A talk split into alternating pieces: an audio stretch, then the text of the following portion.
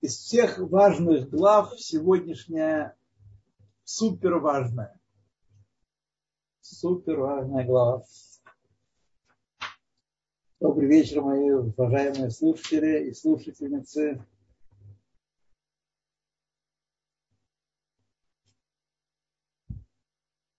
Видно, все в порядке. Просто замечательно.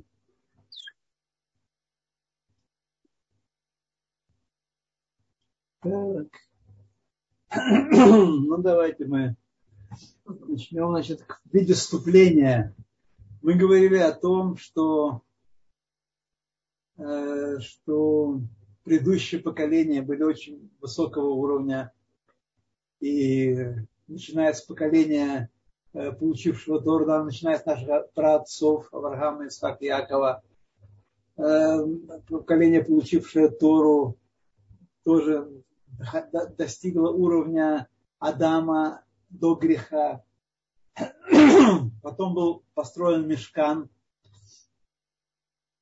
хотя напрямую, как у Синая это было, общаться с Всевышним мы не могли, уже не тот был уровень, но тем не менее был мишкан, где Всевышний, божественное присутствие проявлялось в явном виде, не так, как сегодня оно сокрыто. Потом был храм постоянный, где проявлялось божественное присутствие, первый, второй. Но потом храмы были разрушены за наши грехи. А я хочу вам напомнить, что каждое поколение, при котором храм не был восстановлен, должно рассматриваться как поколение разрушителей храма. И мы не можем с вами отделаться. Что-то такое тут написали. Ухты-пухты. Мы не можем с вами отделаться отговоркой, что это мы не виноваты, не при нас это произошло, это такие были плохие поколения, грешили, а мы такие вот очень даже неплохие, очень культурные, очень интеллигентные, с образованием, с культурой. Вот. Знаете, каждое поколение, при котором храм не был восстановлен, должно рассматривать себя как поколение разрушителей храма, целого, чтобы особенно нос не задирать. Вот, так где же мы можем служить, и что такое наше служение? Нет карбонот, нету мицвот высокого порядка, нету божественного присутствия, нету паломнических праздников, нету великого служения Йом-Кипура. Так что, как же мы теперь можем служить, даже можем достигать вот такого уровня большого, не слишком ли маленькие людишки, что вообще нами можно было пренебречь? Опа, нет. Мы людишки действительно небольшие, но все поколения последние такие. Мы с вами завершаем работу сотен поколений предыдущих, нескольких сотен предыдущих поколений, которые действительно творили большие дела.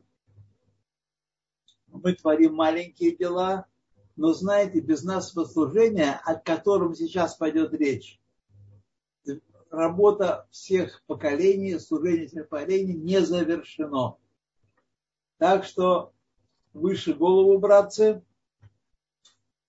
Смотрим гордо вперед. Нет, гордо — это нехорошее слово. Я беру его назад. То поехали в Ене Муда Адзот. И вот известно это хорошо.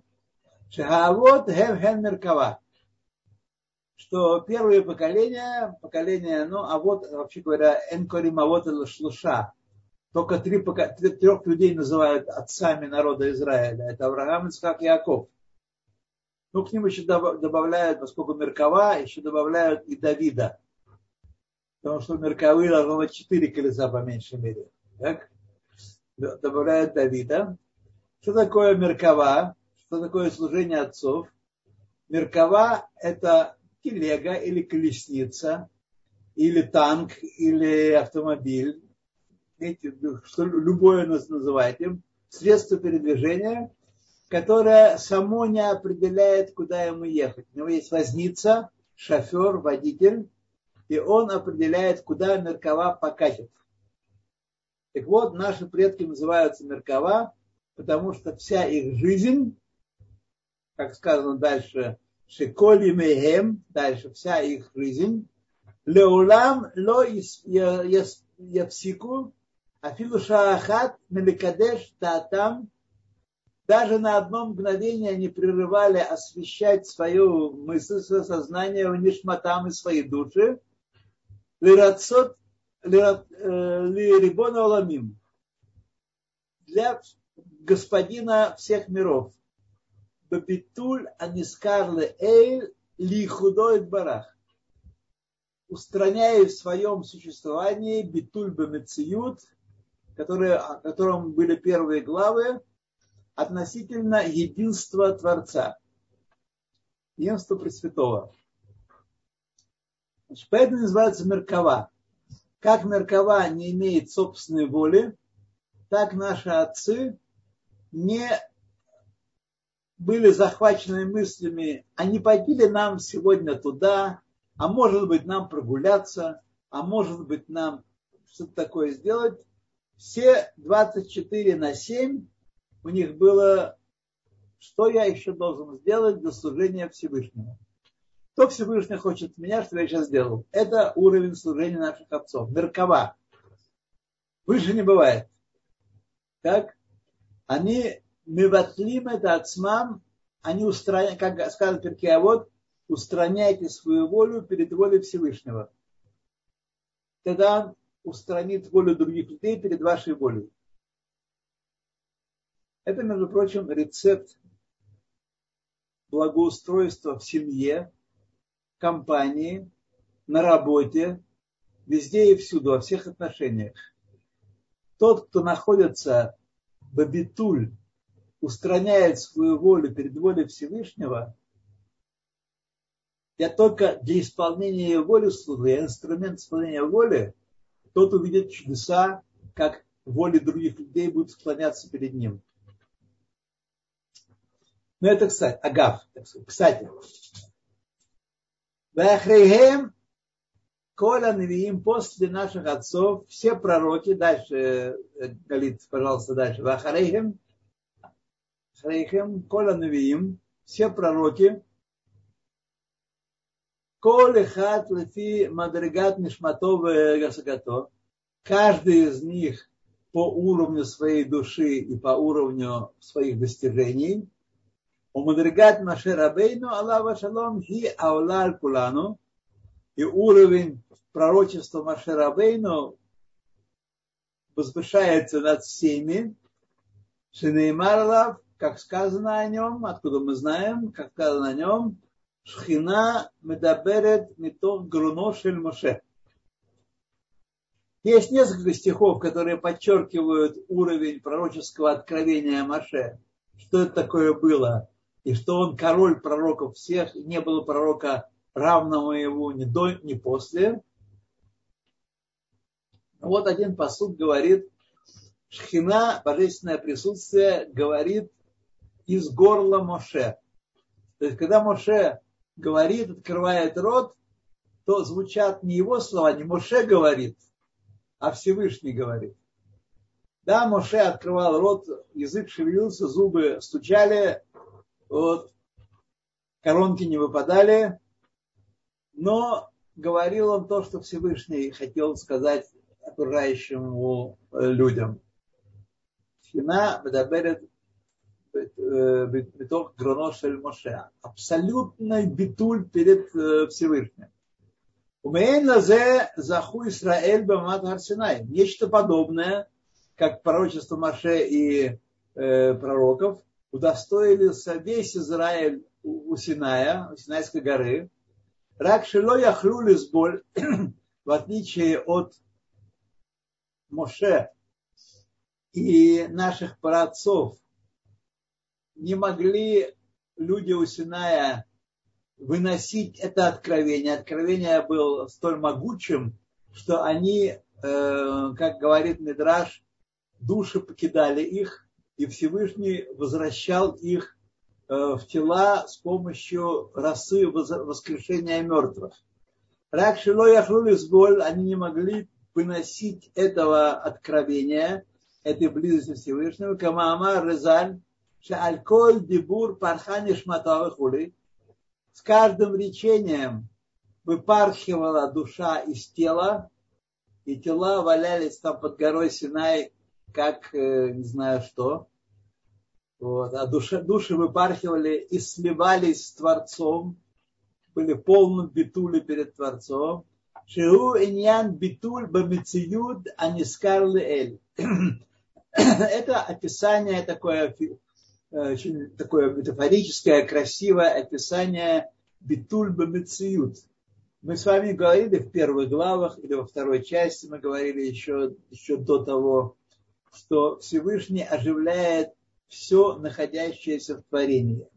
И мы с вами тоже, наш интеллект, наши физические силы и наши всякие силы, которыми мы обладаем, все от него. Если бы он забрал это все себе, он дал нам это в пользование, мы бы валялись тут бесчувственными тушками, и даже он мог забрать и эту силу, которая выводит тела из небытия, потому что нормальное состояние и тела, и души божественные, и животные божественные, это айн, это полная битуль перед Всевышним, отсутствие всякой самости. Мы не то, что вот это и есть, так сказать, состояние, в котором еврею пристало находиться, а не то, что я сделал, я написал, я совершил, я сотворил, я разработал, я, так сказать, вылечил и так далее, и так далее. Это все очень не по-еврейски. Вот. Но сборка Марзаль Бегу Иньян Битуль Бамециют. И на самом деле это когда открывался Всевышний, все творение в этом месте, и еврейские души, и Батлу Бамециют, выпархивали и сливали с Всевышним. Вилахен Мият Амар Лахем Ласотла Мишкан. И поэтому, поскольку прямое откровение было непереносимо для еврейских душ, прямое откровение было непереносимо, они просто выпархивали, все улетали, сливались с Всевышним. Поэтому для того, чтобы править еврейским народом, для того, чтобы царское благоволение, царское присутствие пребывало в среде народа, была дана заповедь построить мишкан, святилище, Убог Кудшей Кадошим, и в нем средоточие всякой святости. Недаром туда нельзя было заглядывать никому, только раз в году первосвященнику, одетому в золотые одежды, в белые одежды, не в золотые одежды, разрешалось входить с пряностями, с воскурениями в этот раздел мешкана и храма, святилища и храма. Бог от Шекадашим, Ашаат Шхина, Шхинато, там пребывала Шехина, раскрывалась Шехина, Шеху, Гилюй и Худо и Дбарах, что это есть не что иное, как раскрытие единства Творца. Вот кто там был, тот ощущал совершенно ясно. И не просите меня или кого-то другого, или какую-то книгу рассказать нам на языке, понятном нам, что такое Гилуй и Худо и Дбарах, что такое раскрытие единства Всевышнего. Это вещь, которую мы не в состоянии представить себе. Мы верим в это, мы считаем это абсолютно истинным, но представить себе в форме слов и образов мы этого не можем никак. Моше Идбаэла Каман, как будет объяснено дальше, но не здесь, не в этой главе, а дальше. У Кшехараб Эдмигдаш, значит, было их очень хорошо, но когда был разрушен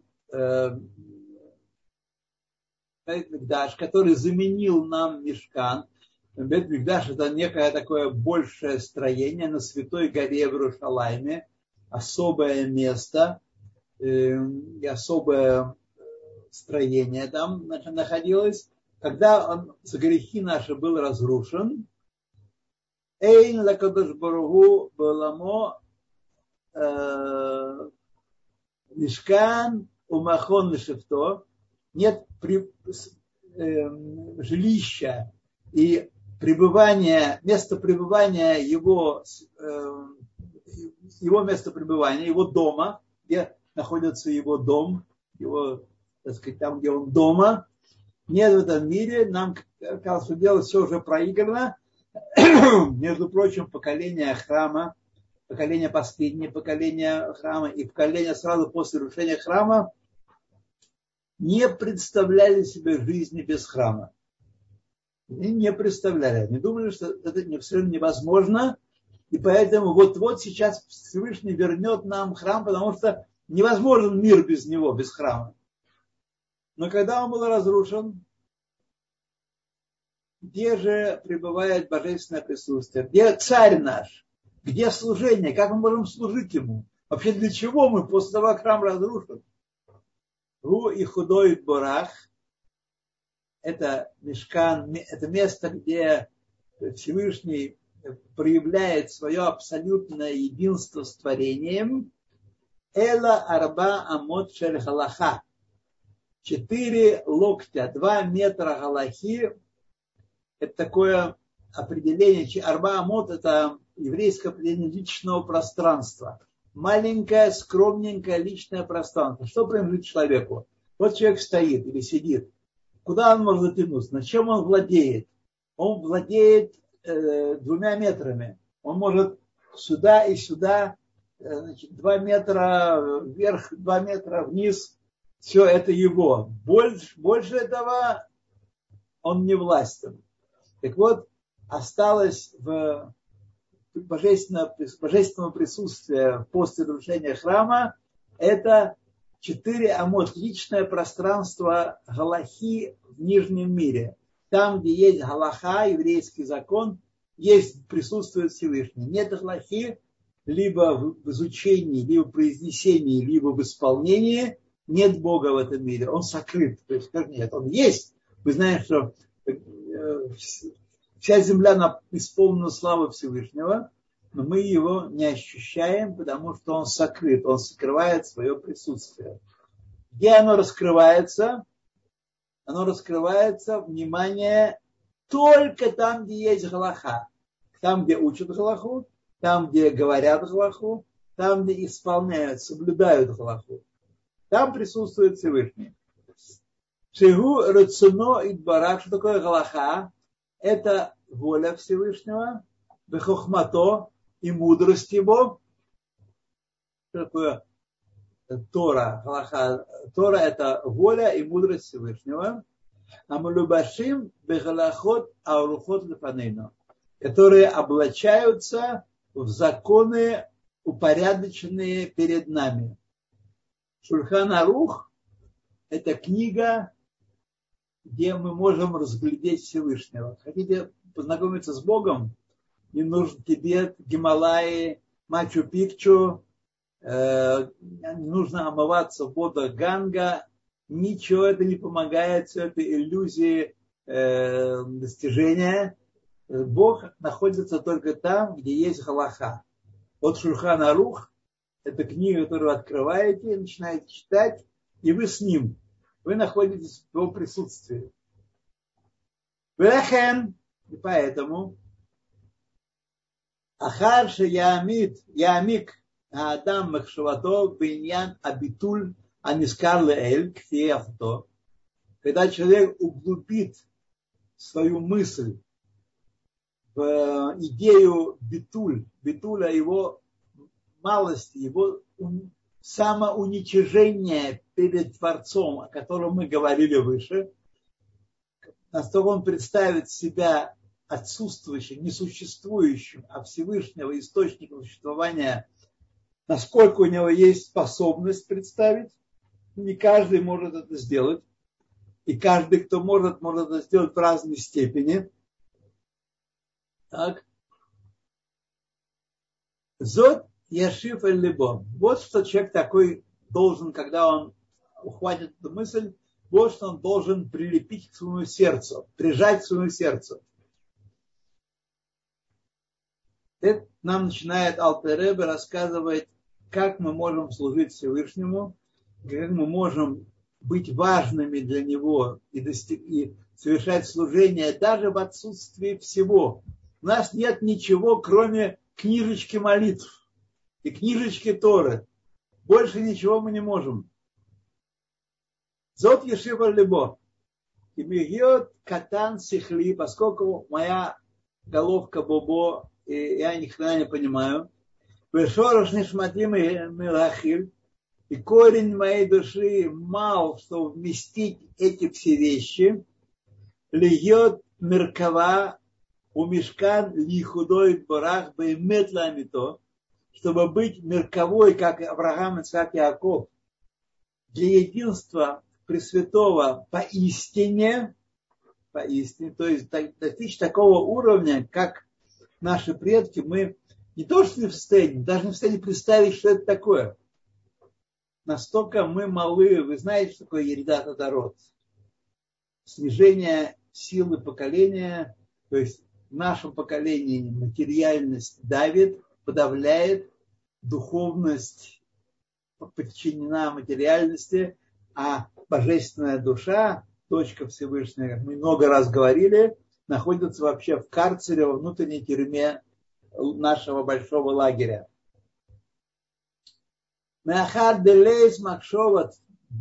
Поскольку моя мысль или тфиса умасегис боит барах клалю клаль шум асагобе алам, поскольку мое постижение ни хрена не способно постичь Всевышнего ни в малейшей степени, вообще даже об этом смешно говорить.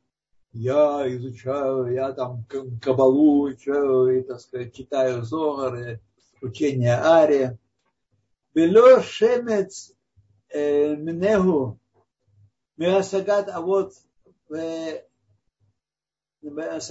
ванвиим, и даже маленького крошечки у нас постижения нет перед постижением наших праотцов и пророков.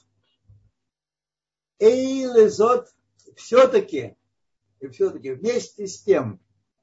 Асело мишкан умахон лешифто. Я в состоянии, слушайте внимательно, это касается всех нас, всех, кто меня слушает сейчас. Вот.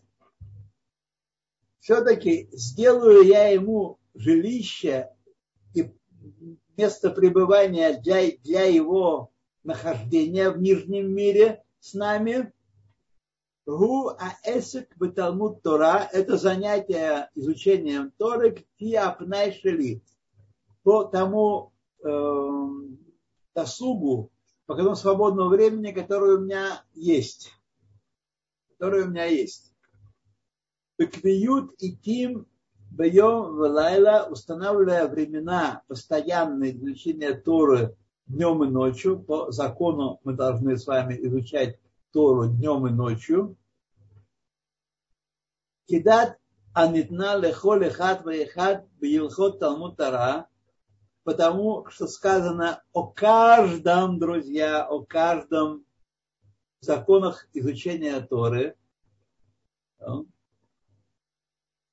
Я однажды спросил, я говорил с человеком много лет назад, который вынужден был уйти из Ешивы, потому что у него была тяжелая форма гриппа, голова не работала, и, так сказать, он не мог просто даже сидеть и концентрироваться, тем более была опасность, что он будет заражать других людей.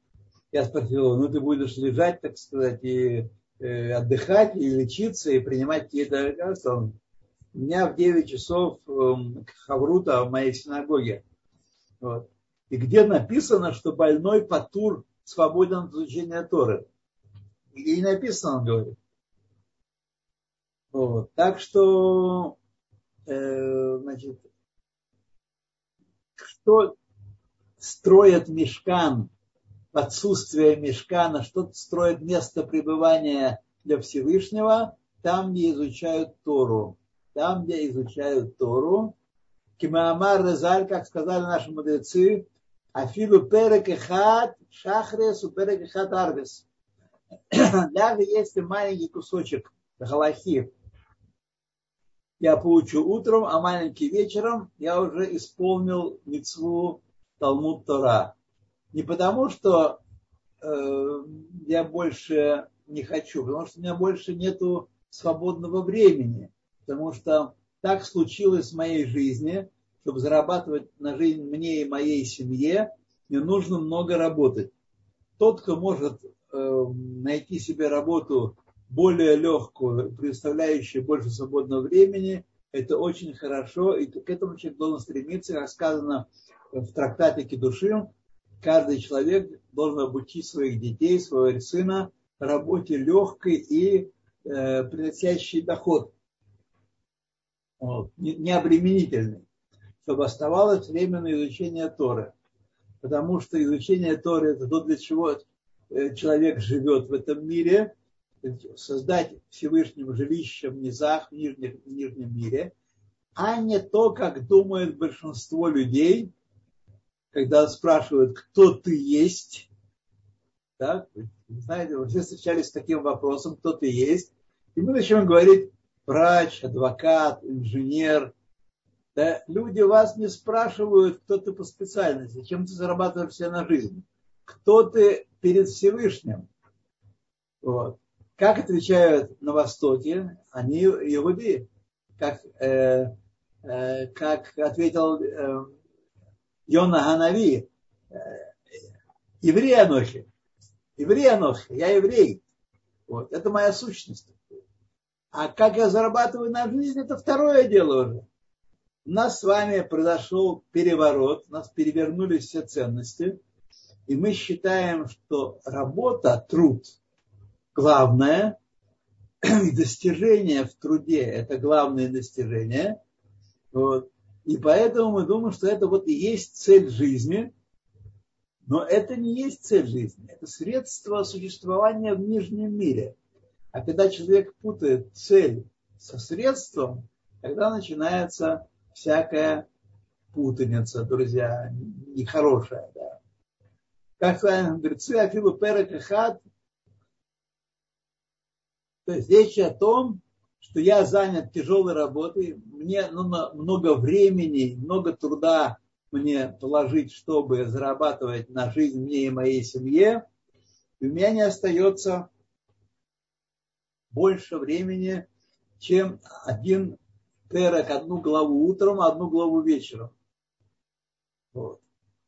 Это уже, так сказать, я делаю Всевышнему жилище в низах при условии, что этот перек, вот это учение утром и вечером, есть главная цель моего бытия, а потом труд в поле или на производстве, или там, где мы еще можем трудиться, зарабатывать себе средства, это средство поддержания жизни в нижнем мире.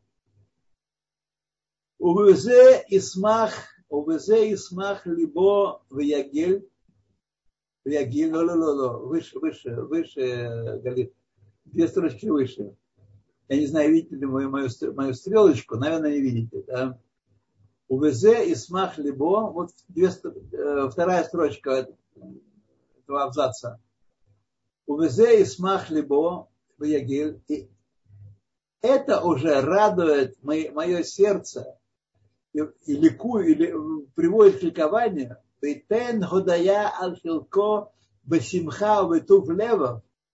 тогда человек должен вознести хвалу Всевышнему за свой удел в радости и в сердечном благоволении. За что? Альше заха лигьет ушпизахан. Удостоился быть хозяином. Меарех. Хозяин. Владелец постоялого двора, где пребывает божественное присутствие. Ушпизахан лигвура. Всевышнему. Паамаем бекольем, дважды, утром и вечером, перек утром, перек вечером, Всевышний со мной, он у меня, я ему сделал домик. Из слов, из мыслей сделал домик. Кфиаан, кмиаэт, лаапнай шило. По тому времени, по тому свободному времени, которое есть у меня, кимасат ядо ашер ерхив ашем ло. Насколько Всевышний расширил, дал мне возможность не все 24 часа пахать и немножко очухиваться от работы, а, так сказать, еще дает свободное время немножко хотя бы, значит, хотя бы на вот, два перека, две главы. Подчеркиваю, чтобы не было непонимания у нас. Речь не идет о том, что я легонько так две главы выучил, ну и включаю телевизор, или включаю свой компьютер, или, наконец, вхожу в социальные сети, ВКонтакте, в Одноклассники и так далее, и начинаю лялякать, бубукать. Вот. Нет, друзья мои, речь о том, что я зарабатывал себе на жизнь. Для меня главное это ласот, сделать ему Всевышним жилище в низах. Вот. У меня пока получается как домик кума-тыквы маленький. Маленький домик из двух переков, один утром, один вечером. Вот. Это не значит, что в остальное время я вдохнул, наконец, и пошел делать свои дела, развлекаться, досуг, шашлыки и так далее. Это первая ситуация, когда у человека есть немножко времени, но он это малое время, и то, что он в это время делает, учит Тору, ставит в центр своей жизни. А если Всевышний сделает так, то у меня появляется чуть больше свободного времени. Например, я прошел курсы переквалификации, стал программистом. Но программистом не таким, который горбатится по 16-18 часов на работе, а таким служилым 5 часов, закрыл конторку, погасил махшев, пошел домой. Когда Всевышний даст мне силенок побольше, возможностей учить Тору побольше, все зависит от него. Азай тагор ядаем Йосиф омец. Тогда тагор ядаем, важно. Я это время употребляю не на театр, не на спорт, не на махон кошер, не на, ну не знаю, что еще можно, книжки, так сказать, малышки. Вот. Значит, тогда я с чистыми руками добавляю силы себе.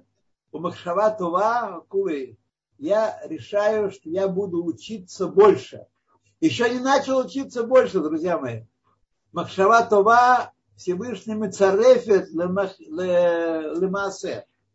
Он присоединяет добрую мысль к действию. То есть ситуация. Пока учился две главы закона Мишны, скажем, Мишны в день. Утром одну и вечером одну. Вдруг Всевышний мне дает бонус. Еще дополнительное время. Тут же я решаю это время посвятить изучению, расширить свои возможности. Махшава Това. Какая махшава Това? Учиться больше. Я еще не начал учиться, друзья мои. Я еще не прочел ни одного слова, как на моем небесном счету забулькало, уже пришло в движение, и знаете, как колесики и кружочки такие, и счетчик набирает обороты там. Еще пока даже только мысль моя в этом направлении, вот еще ничего не сделал. Не главное дело делать. Вот уже мысль одна уже принесла мне доход в духовном мире. Гам шеар йом куло шеосек бемасау матан. И хотя все остальное время я занимаюсь торговлей, занимаюсь проектированием, занимаюсь подъемной работой, сельским хозяйством, фермерством, лечением людей, адвокатурой, писательским трудом. Сочиняю, значит, Масана Дан, и е махон лешифтоид барах бенетинат здака, что я даю из того, что я заработал своей работой, я даю здаку. Это главное, это результат, квинтэссенция моих трудов. Для чего я работаю? Пятая часть на здаку, это главное. И 4/5 торчат на себя и на свою семью. Для поддержания жизни в нижнем мире. Шиитен миегио, ту пятую часть здаки, которая человек дает от своих трудов, это главное в его трудах.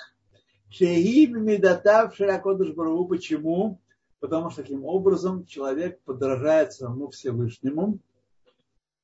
Магу рахум так ахатайки рахум. Как он милосерден, так и ты будь милосерден. Уподобляться своими качествами, качеством Всевышнего и есть цель нашего пребывания. И есть тоже создавать ему Всевышнего жилище в низах. Это исполнение галахи бемаасе на практике.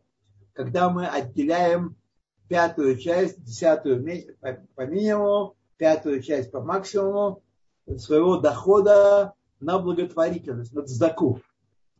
Как сказано, к мошкату батикуням, как написано в Тикунезор, хесед дроа имено. Хесед, безвозмездное, бескорыстное даяние, это правая рука Всевышнего. Правая десница, главное то, что он делает. И хотя человек дает пятую часть, не все же отдает. Не сказано, все отдай. Сказано, отдай пятую часть заработанного. Ариахомеш мале ему коль арба ядот лахашем льет махон мишевтой барах. Так устроил Всевышний мир, что этот хомеш, это такой вертолет, который поднимает высшие миры, все остальные 4/5, которые я съел и потратил на свою семью и на свою жизнедеятельность в этом нижнем мире. Я их съел, а потратил на себя. Я, так сказать, купил то, что нужно было моей семье. Еду, одежду, топливо, машину, необходимые для существования вещи. Вот. Но эта пятая часть, отделенная от цдаку, освещает и поднимает и представляет перед Всевышним все заработанное мною. Все заработанное, все превращается в жилище в низах Всевышнего. Мы освещаем все это. Все это освещено. Коль ацумеа, опять скачал секундочку, на горах. Кинуда, как известно, Маамар Резаль, из речений наших мудрецов, что мицват здака шкула кенегет коль акарбанот, что мицват здака, она равняется всем жертвоприношениям, которые приносились в времена храма. Акарбанот гаю коль хай оле лехашем алидей бехима ахат. Когда человек приносил одну скотину в храм, резали ее, кропили кровью, разделывали. Часть ели Ковена, так сказать. Всевышний этим жертвоприношением освещал все, не только свое стадо, а все стада других людей тоже. Одно животное поднимало, освещало, представляло перед Всевышним весь животный мир. А все растительное царство когда мы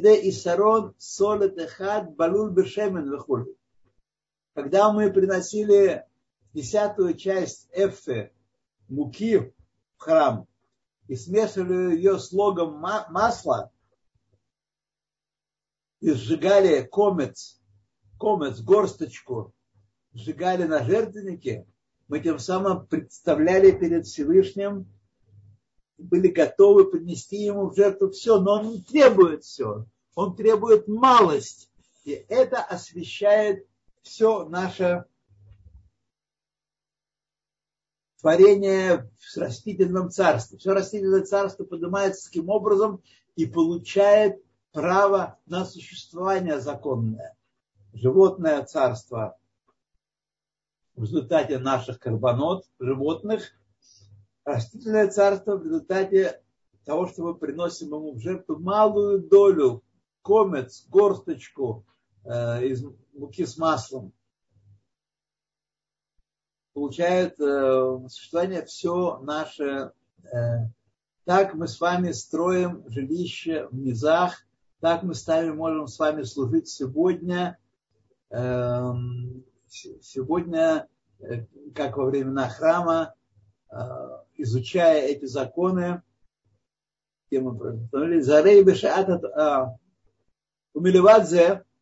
Помимо этого,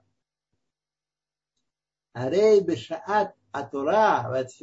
момент изучения Торы, чтения Торы и принесения молитвы, Оле ле Хашем, коль маше ахаль вешата венегене меарба едот абриот лебриот гуфо к моше идбаэле каман. Когда мы произносим слова молитвы, когда мы произносим слова, читаем слова Торы, мы тем самым возносим к Всевышнему, мы в чью силу мы это произносим. Почему я имею возможность? Глаза видят, язык работает, вообще мозг. Мы должны с вами понимать, что речь человеческая – это уникальная вещь. Мы это видели десятки раз, сотни раз, как маленький человек научается говорить, а потом читать. Но на самом деле мы не отдаем себе отчета. Поскольку мы немного раз, мы думаем, что это тева, это природа такая. Мы не отдаем себе отчета в том, какое это чудо. Какое-то величайшее чудо. И когда мы в силу той еды и питья, тех благ, которые получили от Всевышнего, которые дали нам энергию и простую, физическую, и ментальную энергию нашей животной душе, шевелить языком и ушами, и, так сказать, и глазами, вот, то мы эти все вещи, которые мы съели и пили, все, что мы потребили, тоже поднимаем к Всевышнему. Мы читаем не книжки, не Пушкина с Тургеневым, не спецлитературу, а мы читаем Тору и молитву, и приносим слова молитвы, которые являются тоже целью нашей жизни, а не средством нашей жизни.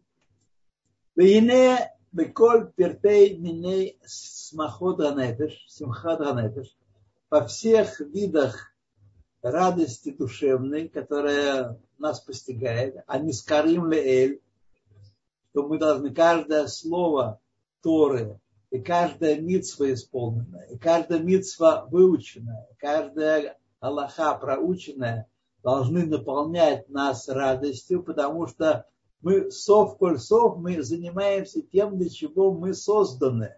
Мы не созданы для того, чтобы трудиться. Труд, друзья мои, это проклятие за грех Адама. Поэтому логично уменьшать проклятие как можно меньше. Я говорю вам ужасные слова, страшные слова, вот, но это так, это правда. Человек не должен быть скотом, трудиться все время тяжело и напрягаться в служении. Вот. Человек должен учить Торы, для Торы он должен жить. И вот все эти виды радости от каждого слова Торы, понятно выше, «Эйн мехэм мния льет невзе вейнаф немас влев нишбар берух немуха бешаат асимхат мамаш». Тут возникает вопрос, который вы, безусловно, зададите. Вопрос естественный. Вот. И сейчас мы его зададим. Сейчас Алтер-Ребе нас предвосхищает, его задает. И тут же содержится и ответ, тут же он дает нам ответ. Только что мы читали в предыдущих главах, что человек должен бороться со своей животной душой. Как бороться, чтобы животная жизнь, наша животная сторона была презираема нами.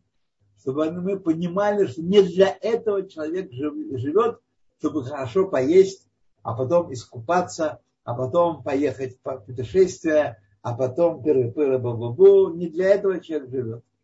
Вот. И человек,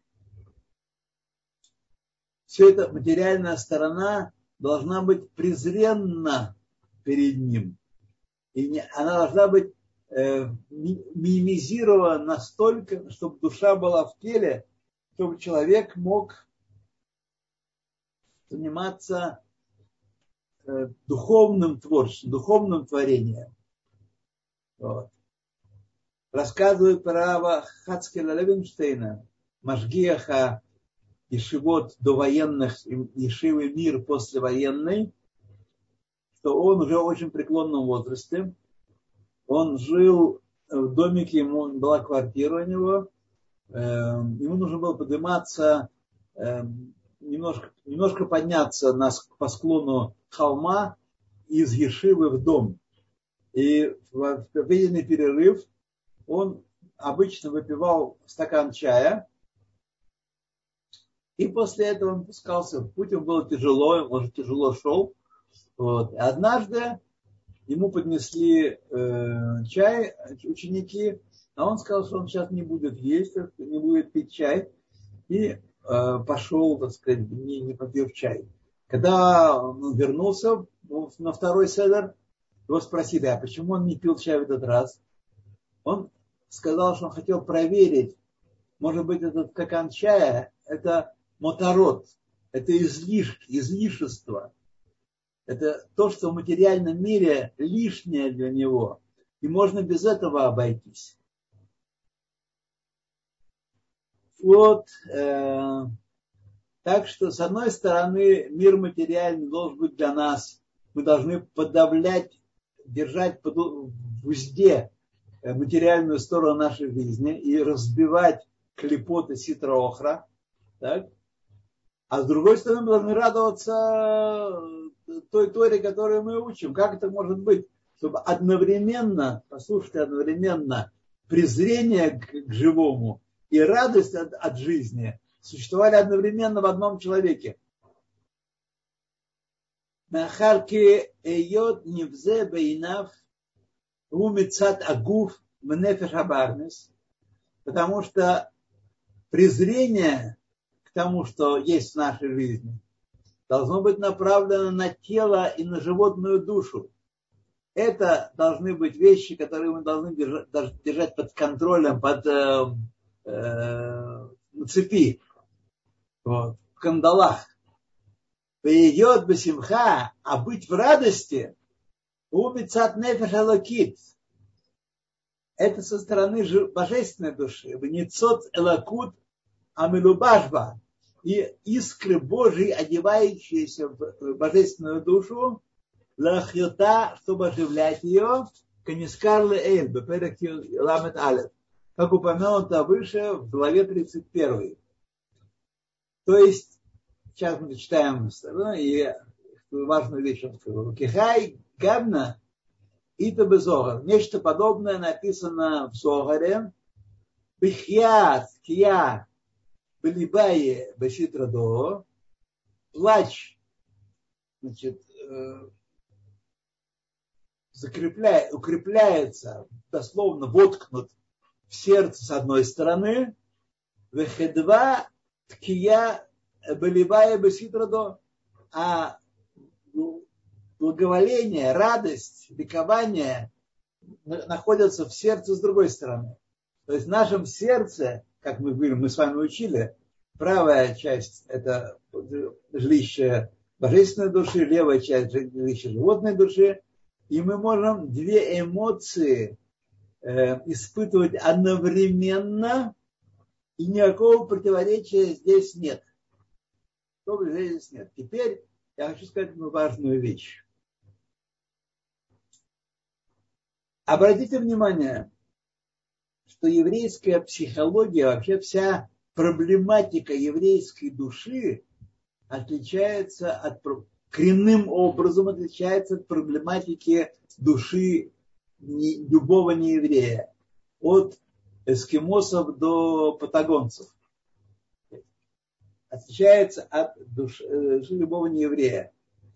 Мы с вами, воспитанные на культуре западной, русской и так далее, мы с вами переживали эмоции и воспитывались на эмоциях нееврейских. Это противоречие между позитивом и негативом было постоянной темой всех произведений, всего искусства, всей литературы. Это противоречие.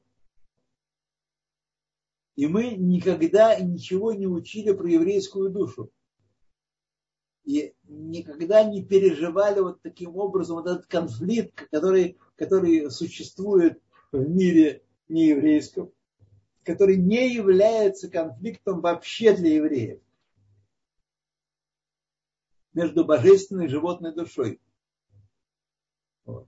То есть психология еврейская – это нечто совершенно иное.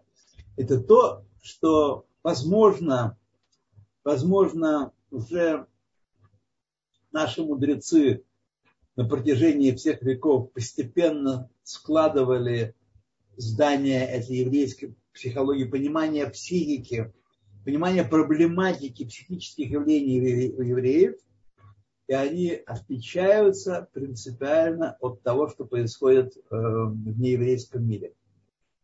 То есть мы, живя в нееврейском мире и обучаясь примерам из нееврейского мира, были лишены очень важной духовной еврейской составляющей.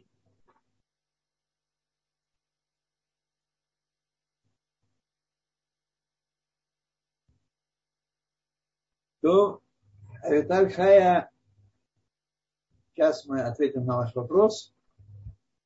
Вот. Значит, это очень важный момент такой, что мы имеем полную возможность с вами ликовать и радоваться в то же время, когда у нас в левой части сердца идет борьба. И ситра-охра, силы нечистоты пытаются нас переналадить на путь свой, вот, на свой путь. Вот, мы ведем эту борьбу и одновременно с этим радуемся радости служения Творца. Так, это, друзья, мы с вами закончили 34 главу. Молодцы большие. Вот, давай сейчас посмотрим, что вас хотят спросить. Первое, кто-то спрашивает, какой-то человек хороший, добрый. Так, о грусти, что я не могу понять,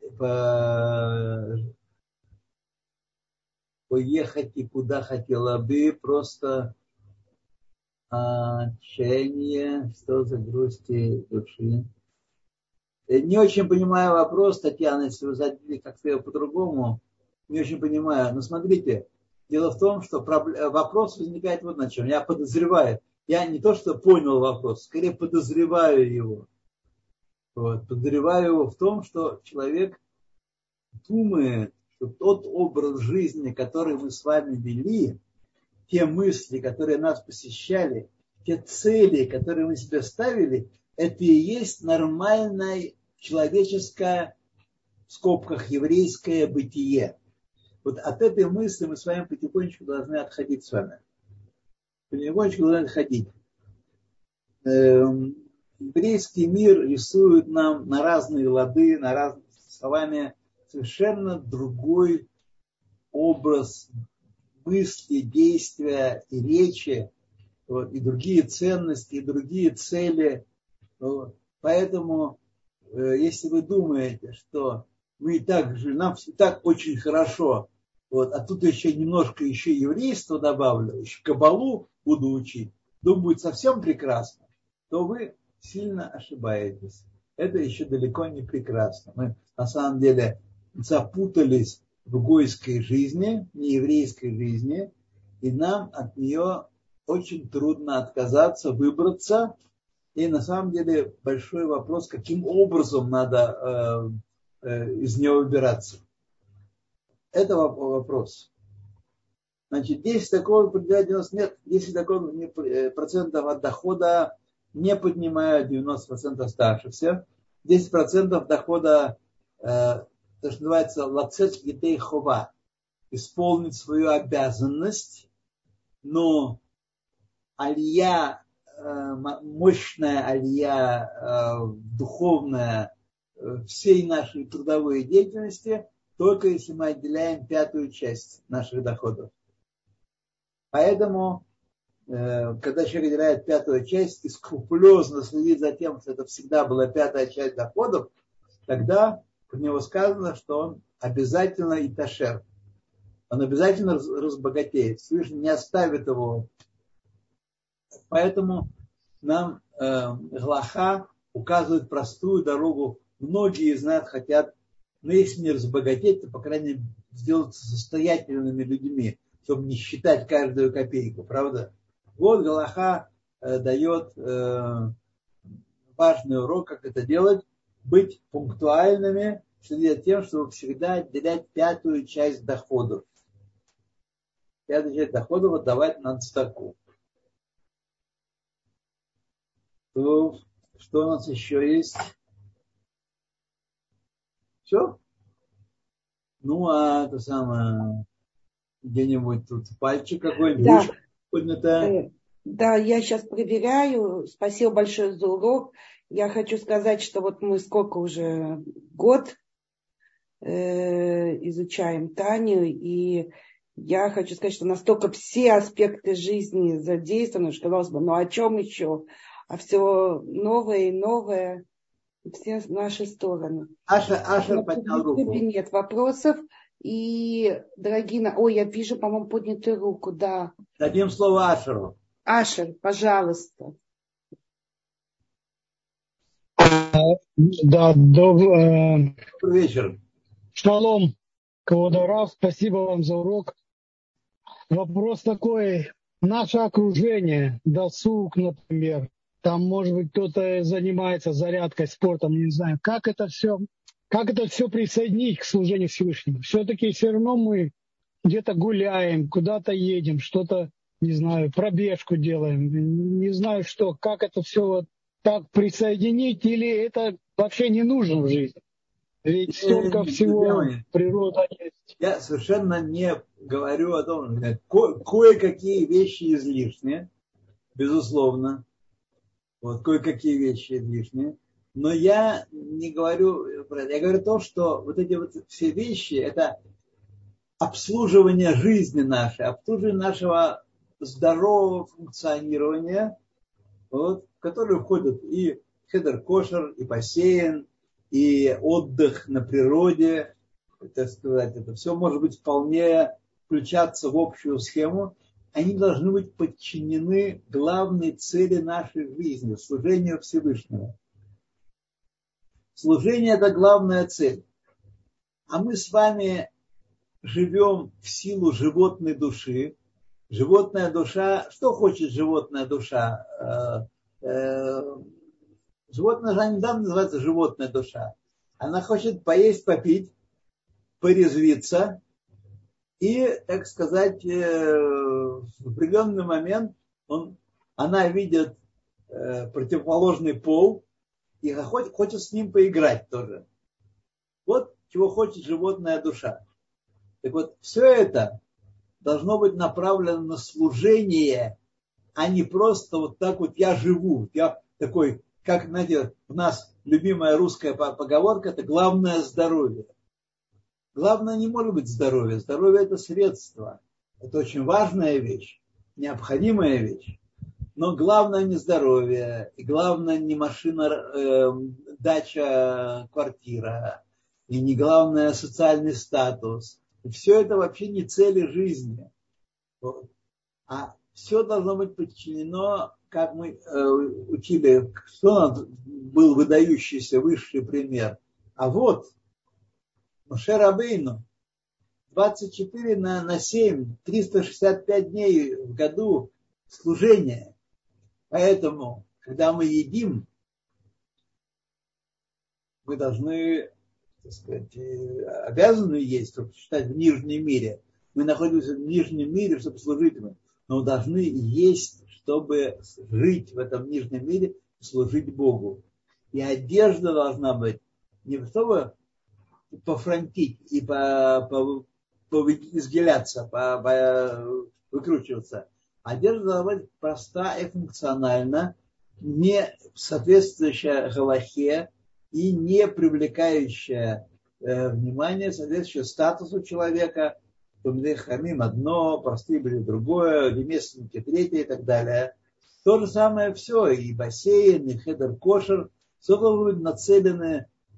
А почему я всегда это подчеркиваю? Потому что я-то знаю, как животная душа правит нами и управляет нашей мерковой, наша меркова, наша колесница катится и управляется, за рулем сидит и у педалек животная душа. Вот. Я приведу один пример, с которого все станет ясно. Когда болит голова, например, так, чтобы никого не болело. Когда болит голова, что делает человек? Он принимает лекарства. Вот. Что говорит нам Тора? Всякая болячка от Всевышнего. Всевышний хочет, чтобы мы признали этот факт и обратились к нему с молитвой и помолились Всевышнему, чтобы он избавил нас от этой болячки.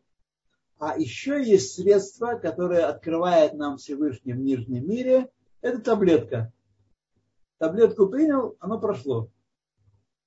Вот. Так вот, в этом весь фокус. Так принять таблетку и так относиться к таблетке, к борщу, к шницелю, как то, что дает нам возможность существовать в нижнем мире.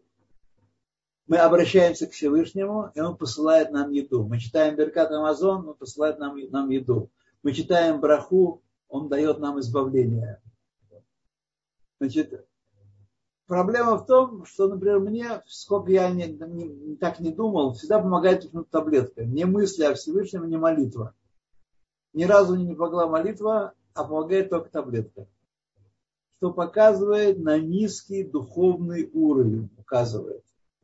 Низкий духовный уровень. Вот мы с вами все, так сказать, как сказала одна моя ученица один раз, много лет назад на уроке, она сказала, если я не приготовлю ужин, моему сыну нечего будет есть. Никакой Бог здесь ни при чем. Так мыслит нормальный человек, если он даже не произносит слова, он не произносит, стесняется, но он так думает, что я приготовила ужин. Я заработал эти деньги. Я приготовил. Не Бог мне дал, а я приготовил. Я принял лекарства, и мудрость людей привела к тому, воздействовали на бензоль, на какие-то там сахара, какие-то цепи, и значит, по нервной цепочке прошло возбуждение, все это... Все от Бога, друзья. И мы должны к Нему обращать каждый элемент нашей жизни. Еще раз. Не то, что мы люди, и вот живем себе. Мы еще узнали, что есть там на облаках ходит какой-то в белом балахоне с бородой. Вот. И он нам может помочь. И мы ему кричим, дай велосипед, дай коркинет, дай там, не знаю что, последнюю модель того и всего. То есть обслуга такая там на небесах, которая немножко участвует. Так мы обычно смотрим на свою жизнь в нижнем мире. Мы сами по себе, но иногда, когда нам трудно, когда мы обращаемся к Богу, когда нам трудно. Когда нам не трудно, мы сами, знаете, знаменитый анекдот, как евреи в Манхэттене ищут стоянку для машины. Это классика. То, друзья мои, что у нас еще 5 сообщений, еще давайте. Да, спасибо вам за разъяснение. Так, часть и пятую часть отдавать, да, пятую часть отдавать, да. Да, и посмотреть хотелось бы. Вот это о том я говорил. Нет такой заповеди, друзья мои, смотреть мир. Пролистайте весь Шульхан Арух, пролистайте всю Тору, весь Талмуд изучите. Нет заповеди смотреть мир. Это все наводки, индукции от нееврейского мира.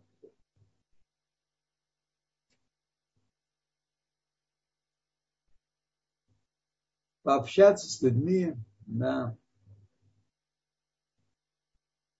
А зачем вам пообщаться с людьми? Задайте себе вопрос. А что нужны люди? Нужна семья, дети, родители. То все.